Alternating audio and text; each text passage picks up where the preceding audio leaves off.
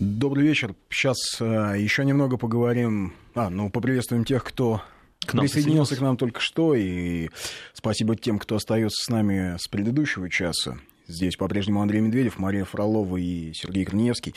Буквально несколько слов и несколько сообщений а, по поводу а, Сирии, Турции и того, о чем мы говорили в предыдущем часе.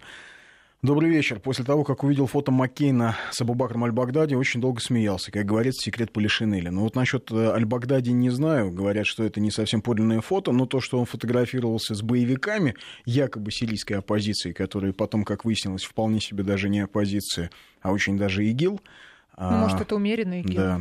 Очень много смотрю Что? видео с боями в Сирии. Бандиты часто используют американские птуры ТОУ, при этом явно не экономят дорогущие боеприпасы. Видимо, подпитка все таки мощная еще идет. Да, но это, собственно, то, о чем сейчас рассказывал Женя, что они из этих э, птуров стреляют по обычным грузовикам, хотя они рассчитаны на танки. А по поводу, нужна нам Сирия или не нужна. Россия в Крыму и Сирии спасает людей. Это никогда не понять потомкам торгашей, разворовывающих страну.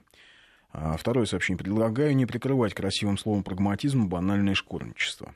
Из Саратовской области. А можно как-нибудь ткнуть морды французских журналистов и разоблачить их с этой историей с кадрами российских бомбардировок? Я имею в виду перед европейским зрителем. А, уверен, что этим, морды, что этим занимаются коллеги из Арти, ну, Rush Today бывшие, но практически уверен, что м- французский зритель э, с недоверием смотрит на это и думает, ну не может быть такого, чтобы русские как-то там точно кого-то э, разбомбили. Ну, тут ложечки нашлись, а чувства остались. Французы все равно продолжат думать, что их армия французская делает успехи. Что бы там уже РТ не заявляла, угу. к сожалению. Ну да. Но это так работает. Впечатление останется все равно. Невозможно за пару сюжетов изменить то, что годами накапливалось. Если в Сирии станет совсем жарко, Египет подключится, и кто наши союзники в Сирии помимо Ирана? Наши союзники в Сирии — это мы. Больше других союзников у нас нет. А ни в Сирии, нигде. А как же ВКС? Ну вот, вот мы, мы ВКС и флот, собственно, это мы, мы сами да. себе союзники угу. и в Сирии, и везде, потому что у Ирана, в общем, свои интересы, у к сожалению, да, здесь мы в некоторой степени партнеры, но никак не союзники, и потому что не во всем совпадают наши интересы с Ираном на Ближнем Востоке. А, хотя вот именно сейчас, в этой точке времени и пространства, безусловно, а, совпадают. А Рамзан Кадыров заявили, заявил, что располагает данными о наличии военных инструкторов ВГ из США. Роман. Ну, собственно, об этом заявляли и раньше, и тот же самый Женя Подобный снимал а, базу подготовки боевиков сирийской оппозиции в а, Иордании. А потом оказалось, что все эти боевики перешли, когда в Сирию, практически тут же влились в ряды Джабхат Ан-Нусра и ИГИЛ.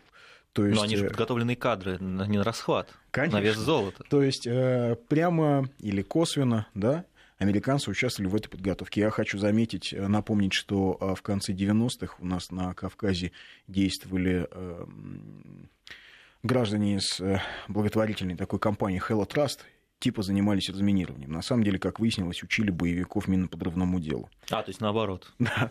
Ровно за что, наоборот. За, наоборот, занимались минированием, за что их оттуда в итоге и выслали. И еще два сообщения. Путин объяснял, что расходы на Сирию будут взяты из расходов на военные учения. Мы ничего не теряем, наоборот, отработать по настоящим целям – это лучшие учения. Игорь из Москвы такое суровое сообщение написал. Ну, честно скажу, Ох, отработать... Меркель не слышит этого сообщения. Ну, отработать по таким целям, то есть по, простите, упырям, которые режут головы, насилуют детей, сжигают людей заживо, только на том простом основании, что они как-то не так себя ведут. Да вообще, какое может быть основание? В принципе, ну, Меркель, да, Меркель заявила. Ну, она считает, что, она что мы по мирным жителям бьем. Только исключительно, так вообще, что только их выбираем. Безусловно. Безусловно. А, я люблю, когда немцы нас учат обращаться с мирными жителями. Это очень... У них самих богатый опыт. У них у самих да. богатый опыт обращения с мирными жителями на территории Советского Союза, поэтому они числе, много да. кому много кого могут много чему научить. Ну и, кстати, мы а, вот на этой ноте плавно перелезаем, переходим к следующей теме. Нас тут спра... единственный вопрос, не могу не ответить, очень спрашивал. Человек просил ответить, где находится парень, которого звали Черным Лениным. Это вот тот, который воевал на Украине, интернационалист из Латвии, Бен Исайо. Честно скажу, не знаю. Вот могу специально для вас поинтересоваться и узнать, где, где он сейчас находится. Ну, то есть на Украине, в смысле, не на Украине, uh-huh. говорился, прошу прощения, в Донбассе, насколько я понимаю, находится. В конце следа предыдущей передачи, в пятницу, нам пришло сообщение, мы говорили о том, что, конечно, все очень, наверное, правильно, что мы критикуем наших украинских друзей, соседей за то, что у них так сегодня распространена бандеровская неонацистская идеология, но э, нам, в общем, стоит в этом смысле посмотреть на себя. А нет ли этой идеологии у нас? Если мы посмотрим внимательно вокруг себя, то окажется, что и она не просто есть, она процветает. И дело даже не только в том, что у нас в книжных магазинах продаются омерзительные книги о том, что, дескать, а, Советский Союз собирался напасть на Германию. Но поэтому, это фальсификация истории. Почему, и кстати, поэтому она... нападение да. Гитлера, оно вполне оправданно. А, дело даже не только в том, что у нас фильмы, в общем, снимаются а, определенного совершенно содержания, да, претендующие на историчность и на подлинность, э, на... Сволочи те же, да? Ну, сволочи, например, например да. А дело в другом. Вот а, нам прислали сообщение о том, что в Красноярском крае лесосибирский кадетский корпус носит имя Алексея Борисовича Йордана. А, как выяснилось, Лесосибирский кадетский корпус носил имя Алексея Борисовича Йордана на протяжении 8 лет с 2007, да? по, 1000, по, с 2007 по 2015 год. Потом, потом было принято решение, и его переименовали просто в Лесосибирский кадетский корпус. С чем, собственно, в чем тут, собственно говоря, проблема? Тут нужно понять, кто такой Алексей Борисович Йордан. А Алексей Борисович Йордан, иммигрант, он родился в Югославии, он а, куда уехало изрядное количество русской иммиграции, а, в основном из Крыма туда бежали, а, в Рангелевской армии туда бежала. Собственно, Врангель в Белграде сам похоронен.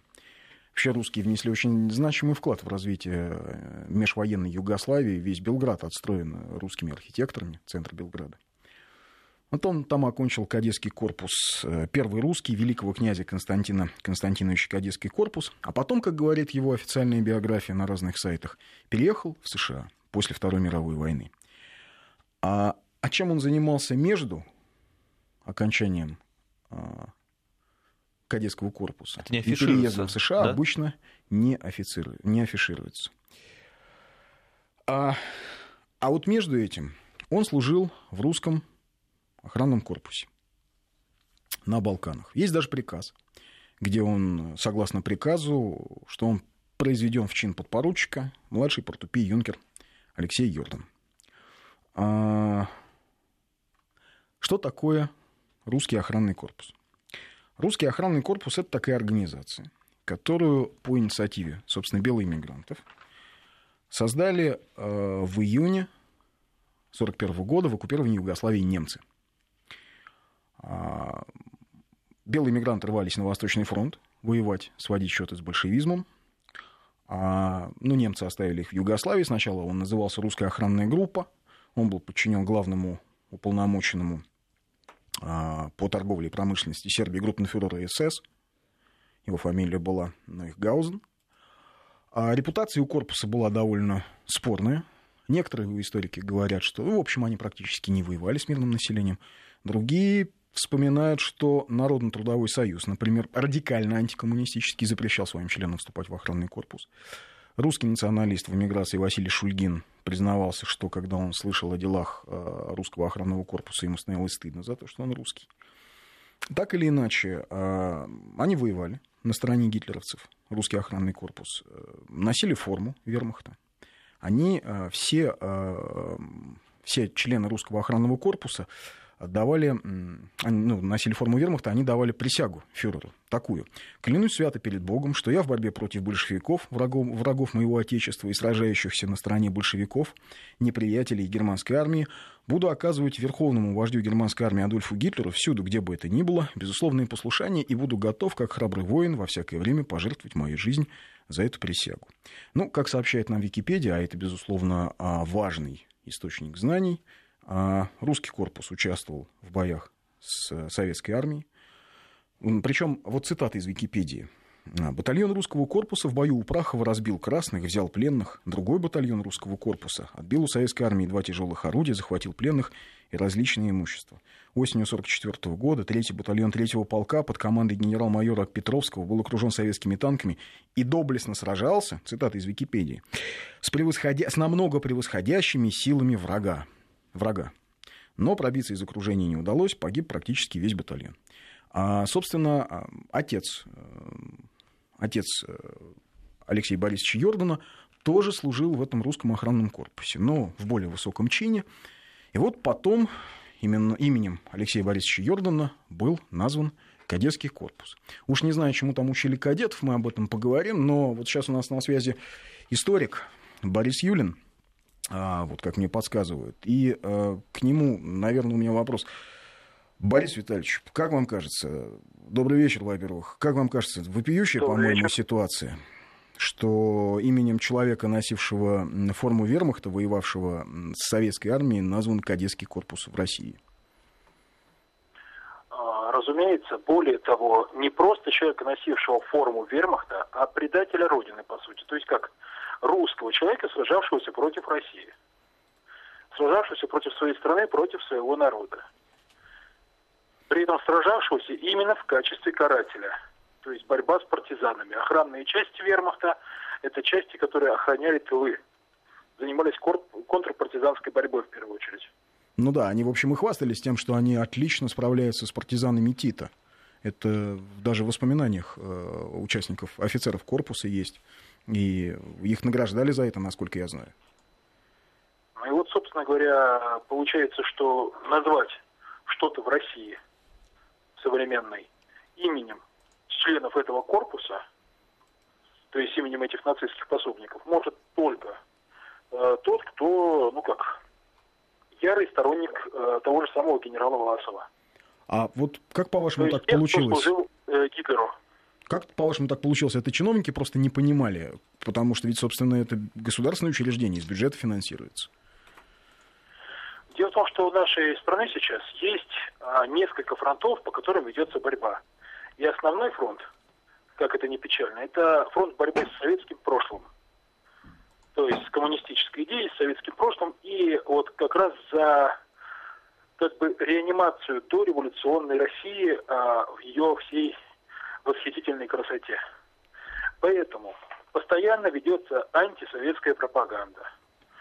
Действует комитет по правам человека, который объявил, ну, у нас в стране, на государственные деньги, который объявил о том, что он э, ставит своей основной задачей десталинизацию страны. Действует музей типа Пермь-36, который... Ну, это музей, который, по сути, посвящен бандеровцам, которые сидели после Великой Отечественной войны в этом лагере. Mm-hmm. То есть э,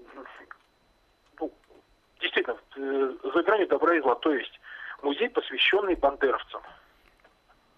И вот э, все эти организации, они функционируют за счет денег государственного бюджета, использованной государственной поддержки.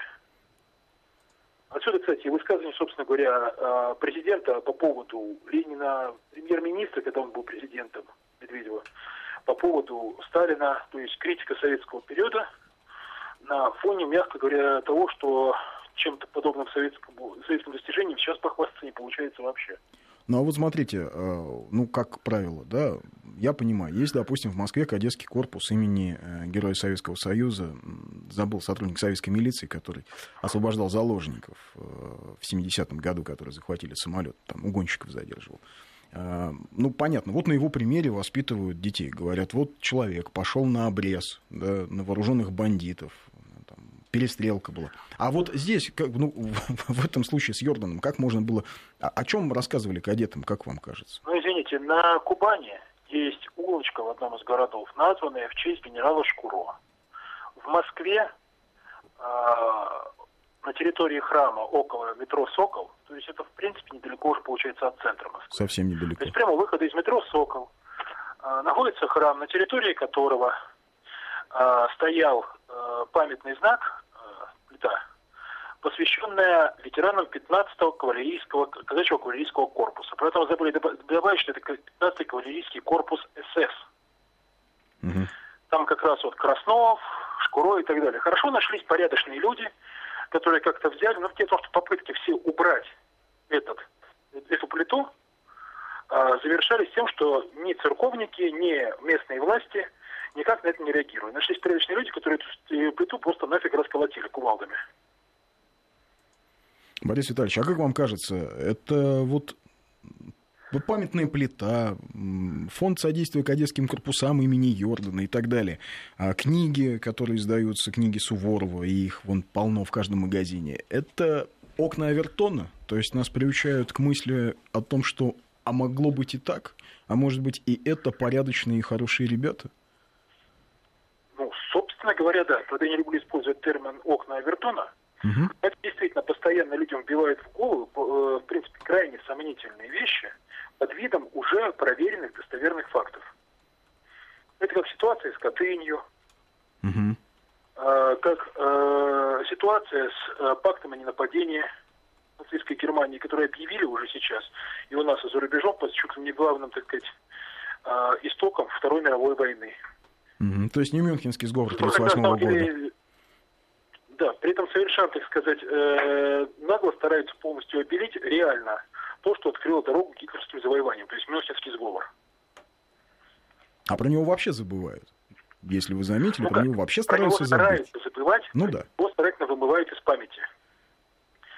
И вот, э, собственно говоря, когда идет вот эта вот борьба э, с советским прошлым и с идеей вообще с коммунистической в любой ее форме, то используется та идеология, которая, в общем-то, лучше всего и работала против коммунистов, то есть фашизм. Отсюда возникновение, собственно говоря, и черносотенных, и фашистских организаций у нас на территории Российской Федерации. Людей, которые носят свастики, которые э, устраивают, э, в принципе, даже, ну, еще пока что не погромы, но, в принципе, достаточно серьезный произвол. Там всякие организации типа 40-40, например. Да, но... А, то есть... все это идет с попустительства властей. То есть вам кажется, что все-таки а, именно ультраправая идеология, именно романтизация, легализация а, нацизма, фашизма, русского фашизма, именно это способ а, переписать историю? Ну да, только единственное, чего требуется, это ни в коем случае не называть его русским нацизмом, не называть его русским фашизмом, а говорить, что это что-то совершенно другое, особенное, самобытное, ничего общего не имеющее. А свастика там чисто случайно, как древний сакральный символ славян. Да-да-да, древний арийский сакральный символ, солнцеворот и все такое. Ну да. Да. Хорошо, хорошо, Борис Витальевич, спасибо вам большое. Надеюсь, мы как-нибудь э, пообщаемся здесь, прямо здесь, в этой студии. Напоминаю, на связи у нас был Борис Витальевич Юлин, историк, военный историк, э, преподаватель, автор э, статей и книг. Странно, у нас же есть, есть законы, которые, по идее, должны мешать вот таким, такому делу. Романтизации законы фашизма. Законы есть. Но у нас есть и фонд содействия кадетским корпусам имени Йордана. Он по-прежнему существует. Я понимаю, что э, сын, э, что сын Йордана, наверное, хотел как-то увековечить память отца. И это, это хороший порыв. Но просто тогда, мне кажется, нужно было бы быть до конца честными. Сказать, да, вот случилось так что дед и отец служили в охранном корпусе. Но, а скажем, тогда как скажем же, они да. каялись. Или они считали, что это их самая страшная ошибка за всю свою жизнь, и они считали, что, а,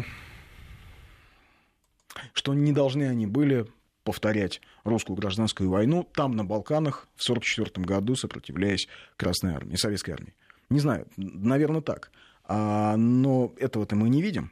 Мы понимаем, что вот был кадетский корпус имени Алексея Лесосибирский, кадетский корпус имени Алексея Борисовича Юрдина. Ну, вот, кстати, одно из сообщений а, с сайта. 28 февраля, день рождения Алексея Борисовича Йордана, имя которого носит наш корпус. В память об Алексее Борисовиче во взводах прошли тематические мероприятия, кадеты посетили музей корпуса и вспомнили о человеке, служении Родине, которого является для нас примером любви и патриотизма. Может, о разных людях? А нет. Вот интересно, они какие-то факты опускают, получается, или как? Или просто переворачивают и врут? Просят напомнить WhatsApp 903 170 63 63. А, да, можете а, огласить и тех, кто назвал так кадетский корпус. А, ну, во-первых, это государственное бюджетное учреждение, кадетский корпус. То есть Министерство образования Красноярского края в том числе участвовало.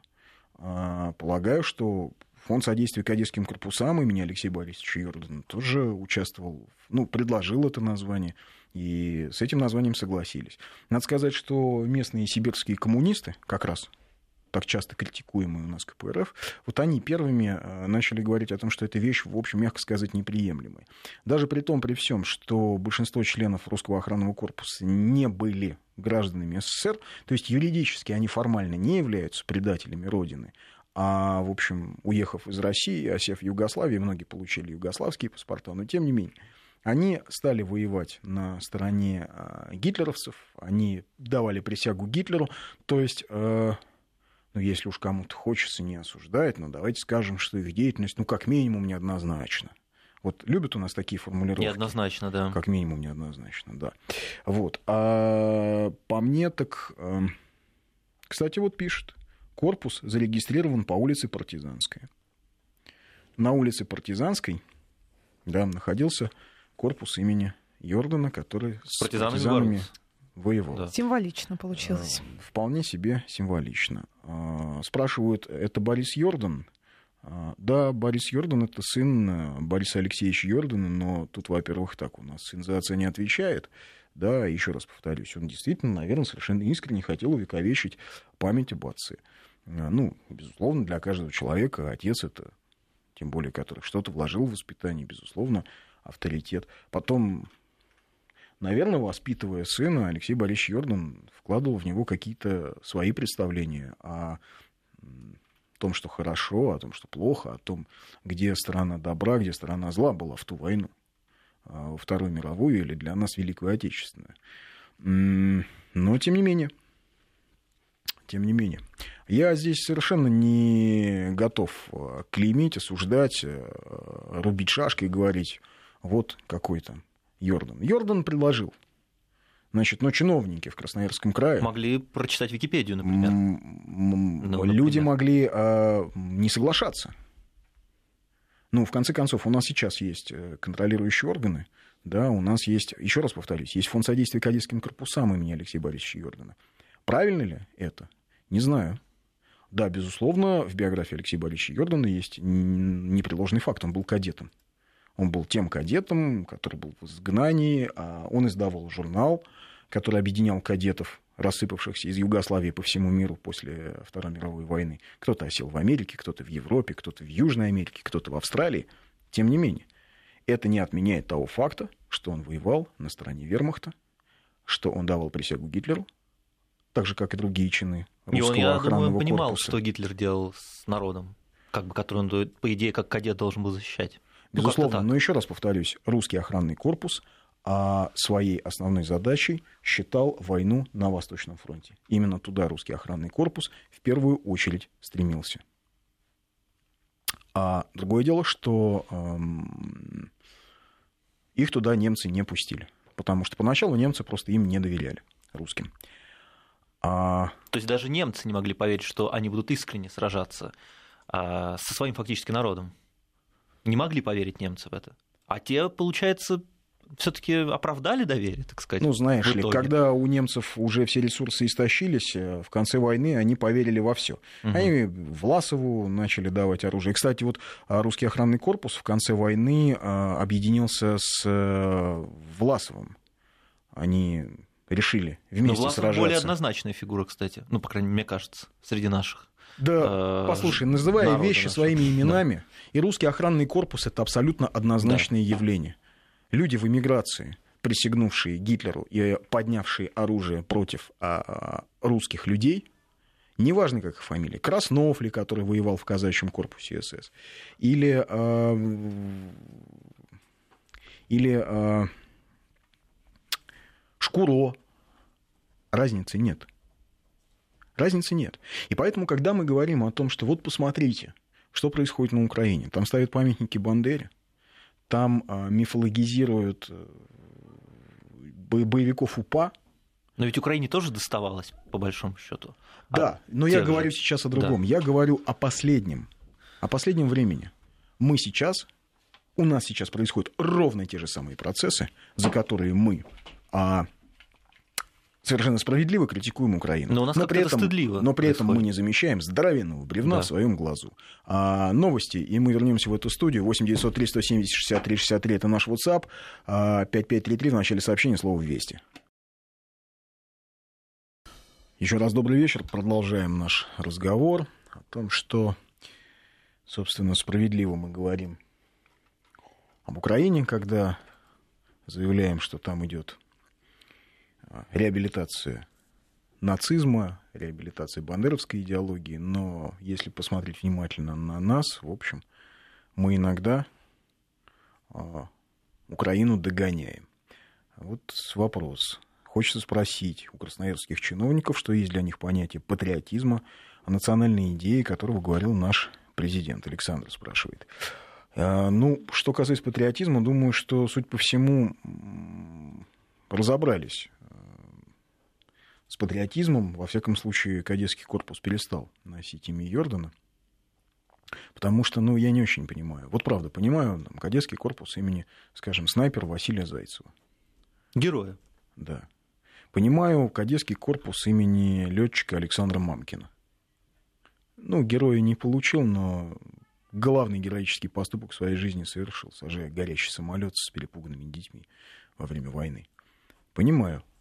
А, вот на этом примере можно детей учить. О каких героических примерах можно детям говорить? Или вот, например, у нас в Уфе есть улица Валидова, он же Ахмед Заки Валиди. Раньше называлась улица Фрунзе. Но обычно говорят, что он историк, востоковед тюрколог, доктор философии, почетный доктор Манчестерского университета. Ну, на самом деле он а, в 30 в, в начале 20 века был а, башкирским националистом, примкнул к э, большевикам, ну, потому что ведь большевики как раз говорили о федерализации России, о необходимости самоопределения вплоть до отделения да. и и, и таким образом они привлекали всех националистов на свою сторону. А Валиди даже побыл председателем Реввоенсовета Башкирии, Потом переругался с большевиками, убежал в Среднюю Азию, э, там воевал на стороне басмачей, командовал басмачами, потом убежал в Турцию. А в 1938 году, ну, он еще в 30-е годы преподавал в Германии, уже при Гитлере. И вот есть сведения о том, что он вступил э, и э, в нацистскую партию. В НСДАП? Да, и давал присягу на верность Гитлеру. И был он личным советником верховного немецкого вождя по мусульманским вопросам. Есть данные, что он э, участвовал в формировании мусульманских подразделений войск СС. А были такие, Встречался, да? да отдельно по да, религиозному? Да, угу. да, были боснийские подразделения, пытались создать и подразделения как раз из тюркских народов. А в чем смысл мусульман отдельно было обособлять в СС? Ну, точно так же. А все легионы в СС были этнические, русские, мусульманские и так далее. В Лидии встречался с э, Розенбергом неоднократно. Ну, как минимум с помощником Розенберга, фон Менда, который отвечал за тюр... тюркские народы, вот за всю эту, за э, нацистскую идеологию среди тюркских народов, он встречался. То есть человек прямо а, сотрудничал, пособничал, что называется. прямо да. пособничал гитлеровцам. Прямо пособничал нацистской Германии. В Уфе у нас, повторюсь, улицу Фрунзе переименовали в улицу Валидова. И вот она сейчас такая есть. Да, у нас есть и национальная библиотека имени Валиди в, Башкар... в Башкирии. И есть башкирская гимназия. У нас э, в Санкт-Петербурге стоит памятник Валиди перед зданием Восточного факультета Питерского университета. Да, вот улица Закива Лиди в Уфе да, есть, да, правда. Да, но угу. сейчас э, А сейчас, собственно, Заки Валиди, он такой... Образ Заки Валиди, он э, очень не совпадает с жизнью Заки Валиди. Он такой же мифологизированный, как uh-huh. Владимир Ильич Ленин в годы СССР. А, такой дедушка Валиди, вот, ученый, а, этнограф, а, который вот, очень много сделал для вообще тюркской идеологии. Это правда. Ну, правда и то, что он сотрудничал с Гитлером. А ты знаешь, Но вообще у нас да. в Питере ведь много чего. У нас в Питере есть в бюст Питере. Э, Маннергейму. В гостинице «Маршал» у нас есть бюст Маннергейму. То есть человеку, под командованием которого финская армия участвовала в блокаде Ленинграда. То есть человек, который несет персональную ответственность за смерть миллионов жителей Но это странно, города что, на Неве. Да, в городе на Неве есть бюст того человека, который... Возможно, это сделали засланные из-за рубежа диверсанты. Купили, ну, очень купили гостиницу, власти. Какие мы купили гостиницу вот, да? и поставили бюст Маннергейму. А, ну, а считается же, что он великий деятель ну, политический. Да. И вообще в Питере он а, учился, в Санкт-Петербурге. А... А может быть, это вот знаешь, как в Америке? Например, на юге Америки, в США, да, на юге там свои герои, а, и они, как правило, враги тех героев, которые на севере. Можешь вот, себе быть, представить, вот чтобы вот, в Америке появился... Гитлер, а, да, герой, например? Ну, например, памятник там, да. Гитлеру или каким-нибудь... Наверняка есть какие-то а, англоязычные люди, которые воевали Да не, у нацисты везде есть. Например. Нет, которые воевали на стороне да. Гитлера. Открыто. И хотели бы... Вот, кстати, а есть же американцы, если уж мы говорим о да. Маннергейме, были американские легионеры, которые воевали в э, составе э, войск Маннергейма в финской войне. В При этом кампании. Соединенные Штаты сами по себе поддерживали Советский Союз и воевали против э, Гитлера, против Японии. Да, у нас да. есть памятник атаману Краснову на юге России. Ничего, стоит, в принципе. Ну, а может быть, не стоит, его пытались а, убрать. Это, но он стоит на частной территории. Да-да-да, на частной но территории. Но он как-то так стоит, что, в принципе, виден. Да, большой. безусловно, у нас на частной территории есть и музей. То есть можно, в принципе, поставить на частной территории любой памятник, любому У нас человеку. в Подмосковье есть музей антибольшевистского сопротивления. Тоже частный музей. Гражданин да. Мелехов его открыл. Вот туда экскурсии водят, школьникам рассказывают о том, как эм, героические эм, власовцы противостояли. Боролись с коммунистами, с большевиками, да. Вот нам тут сообщают, что Маннергейм генерал еще царской армии. Да прекрасно, что он генерал еще царской армии. Очень а Шкуро тоже воевал в царской армии, воевал, кстати, героически в э, Первую мировую войну. А, причем, судя по воспоминаниям Шкуро, а, отлично он со своими казаками резал австрийцев ночью, пробираясь в их, а, а, а, в их окопы. И а, как он написал в своих воспоминаниях, взяли их в кинжалы.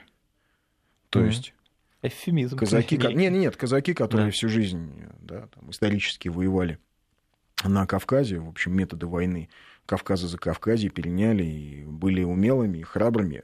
Храбрость Шкуро а времен Первой мировой войны неоспоримо, ее никто отменять не может. Но как-то вот он потом, получается, репутацию-то испортил. Надо же это учитывать. О, нам пишут, вести, не сходите с ума, вас государство выгонит из собственной страны, а вы потом будете воевать за это государство. А, не знаю, я почему-то разделяю государство и страну. Это раз. Ну, государство и родина. Это все-таки чуть-чуть разные понятия. Ты можешь сто раз быть не согласным с государством, но что касается родины, да, Деникин ведь не стал воевать. Более того, Деникин сказал как раз тому же Краснову, что нельзя идти с немцами. Нельзя идти с немцами. Многие русские в эмиграции желали победы а, советской армии, ну, Красной армии в начале войны.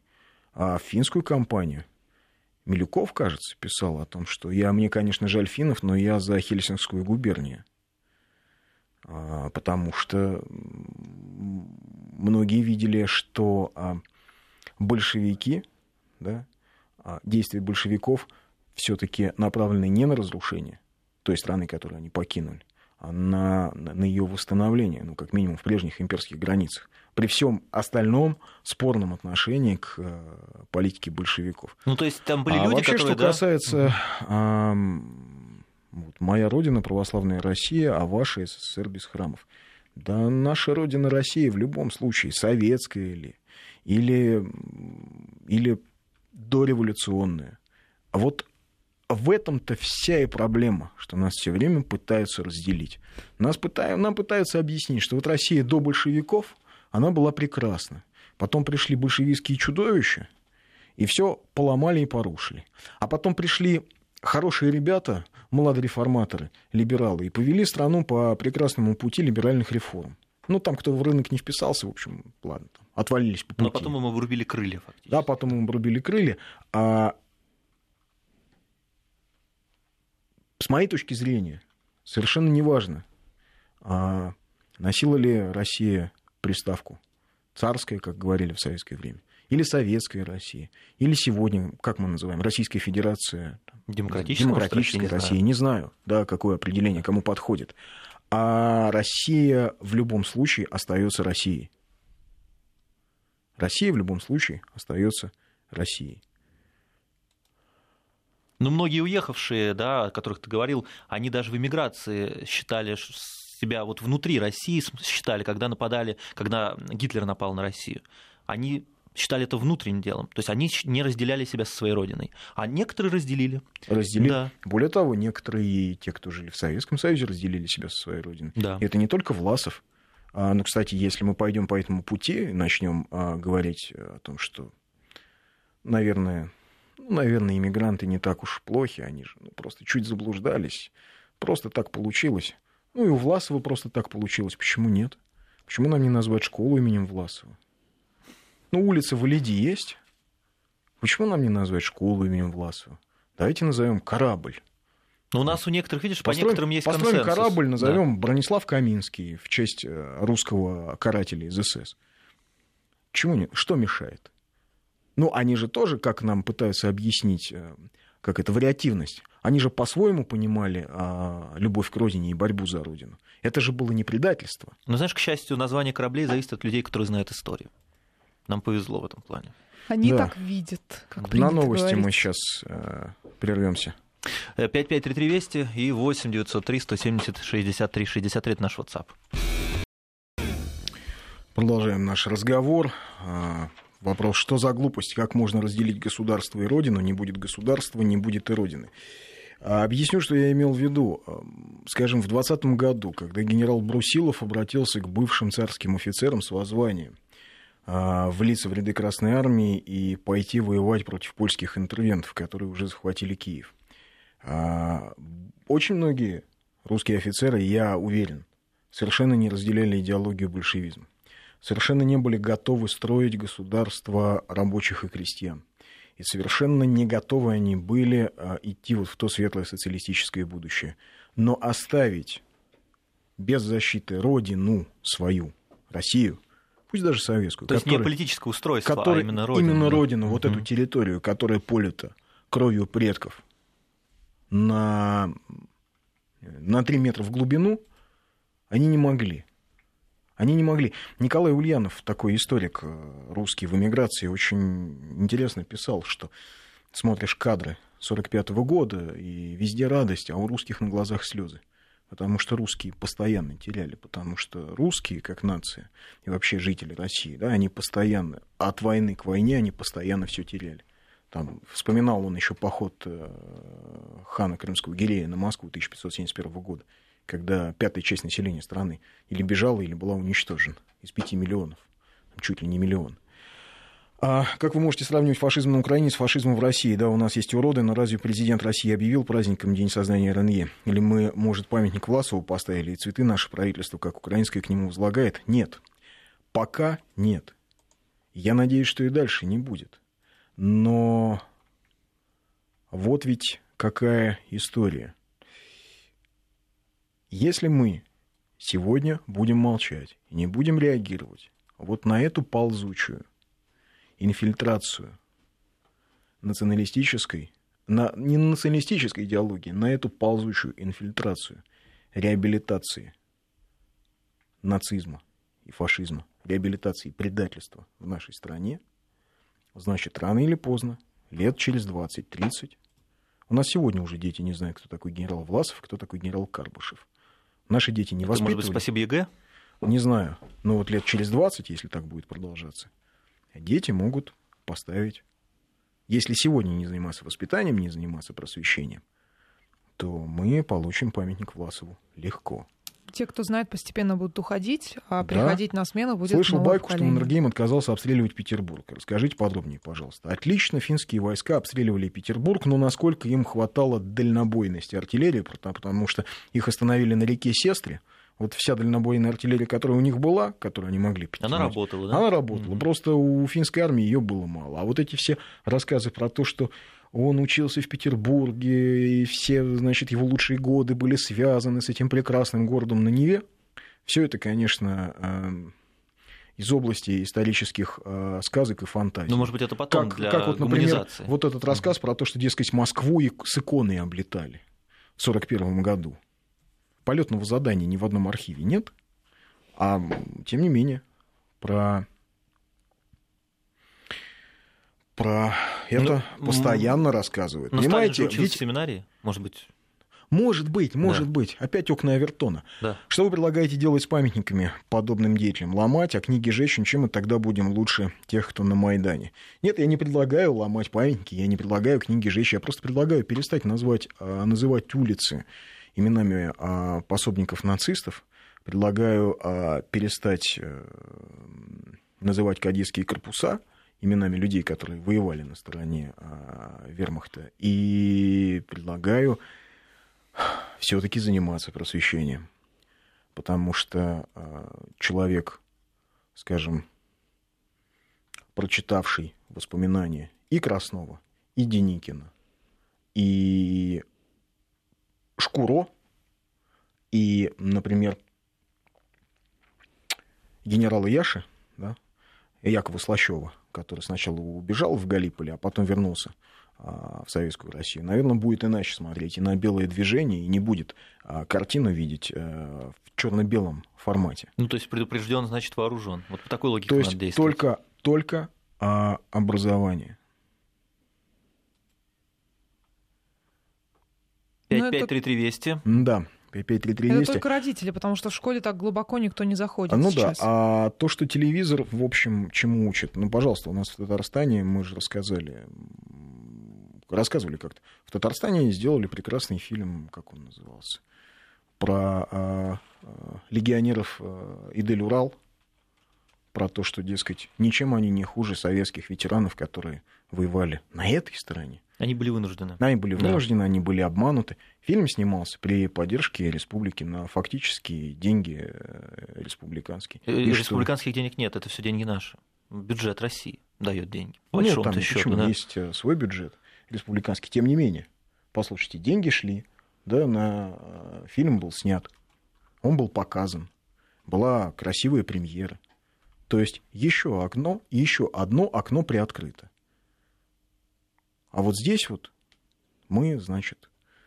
А может быть, они действительно не самые плохие. Ну, конечно, может, были и похуже. У них, а если начинать копать, можно найти логику и оправдать любого. Этим, в общем-то, адвокаты занимаются и пиарщики. Да. Да, да. Родина находится под сердцем, и государство в голове. Вот такое определение. Генерал Карбышев, Сидор Ковпак, участники Брусиловского прорыва, яркий пример патриотов России. Да простите, маршал Жуков, извините, который воевал на фронтах Первой мировой. Мало ли их было тех, кто еще воевал а, в царской армии. Их было огромное количество. Их было огромное количество тех людей, которые отделяли а, государство от Родины. Ну, которые, есть, да. несмотря ни на какие обстоятельства, не перешли на сторону оккупантов которые не могли переступить через себя и присягнуть Гитлеру. А что было, как считаешь, честнее, э, вообще не воевать или воевать на стороне большевиков, если ты давал присягу царю? Это вот для меня это сложный этический вопрос. Потому а что... для многих русских да. офицеров этого этнического вопроса не существовало, этического, этического вопроса не существовало, потому что они видели объективную картину. Они видели, что лидер белого движения вынуждена, но тем не менее, начали делить Россию, раздавать. В гражданскую. В гражданскую. Угу. Раздавать концессии на Донбассе и так далее. Таким образом, они себя, ну, они предали фактически. А потом не было ведь единого, помнишь, э, это замечательная сцена в «Неуловимых мстителях», когда драка в ресторане, потому что заказывают «Боже, царя храни», и один поет. Одни встают под гимн, другие кричат «Вся власть учредительному собранию» и так далее не было единства. Споры о том, какой быть Россией, когда она избавится от гнета большевиков, шли в эмиграции еще в 50-е годы. Почитайте Ильина. Иван Ильин там, о федерализации России. Вот он там, значит, отпор дает федерализаторам будущем России, э, хотя они... То есть это была актуальная в то время тема. Хотя они все сгинули да. в эмиграции, и все это их были виртуальные какие-то э, э, размышления. А что касается Родины, знаешь, Василий Розанов, да, накануне революции ну, видимо, ощущая какую-то грядущую катастрофу, потому что этот нарыв, в общем, должен был прорваться, он очень красиво написал а, «Счастливую и великую Родину любить невелика вещь». Мы ее должны любить именно тогда, когда она слаба, мала, унижена, наконец глупа, наконец даже порочна. Именно, именно когда мать, в кавычках, когда мать пьяна, лжет и вся запуталась в грехе, мы и не должны отходить от нее. Но и это еще не последнее. Когда она, наконец, умрет и будет являть одни кости, тот будет русский, кто будет плакать около этого острова, никому не нужного и всеми покинутого. А по поводу памятников. А, лучше сломать, иначе будут приносить цветы и почитать. Да памятники-то можно сломать, а можно, но что касается памятник это, ну, это, это, резу... символ, это да. символ, а памятник в первую очередь возникает в голове. В первую очередь он возникает в голове. А потом материализуется. Уже, а потом да? он материализуется. Потом появляются те люди, которые или ломают памятник создателю Украины Владимиру Ленину с криком «А, «Кто не скачет, тот москаль», или те, кто ставят а, памятник а, карателям из 15-й дивизии СС. А все равно я учитель истории 19 лет стажа. Трепачи вы хоть один урок дали детям? Дали. Не один. Дали. Слушали. Наверное, а, не в той обстановке, в которой вы, но тем не менее. Тем не менее, приходилось общаться. Но то, что... А, понимаете, а, мы вот смеемся над Гайдаром, смеемся над тем,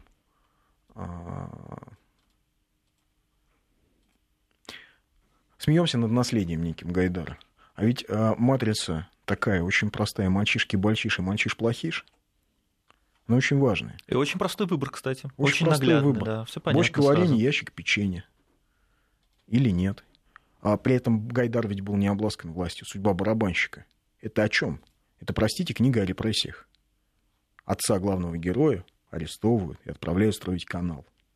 А главный герой сын репрессированного инженера, барабанщик, пионер, он все равно а, в конце, он же встает и стреляет из украденного у вражеского шпиона Браунинга в этого шпиона а, деда Якова, потому что, потому что Родина для него. Она неприкосновенна. Понимаете? И если мы воспитываем детей на этом, то мы получаем один результат. Если мы воспитываем на подвигах э, Власова, Йордана и казаков, перешедших на сторону нацистов, мы получаем другой результат. То есть наше будущее зависит исключительно от нас. Начинается это все воспитание в семье. Спасибо, с вами был «Медвежий угол». Услышимся в пятницу в 20 часов. И Спасибо. в субботу, кстати, тоже. Да, спасибо, и в субботу до свидания. Тоже.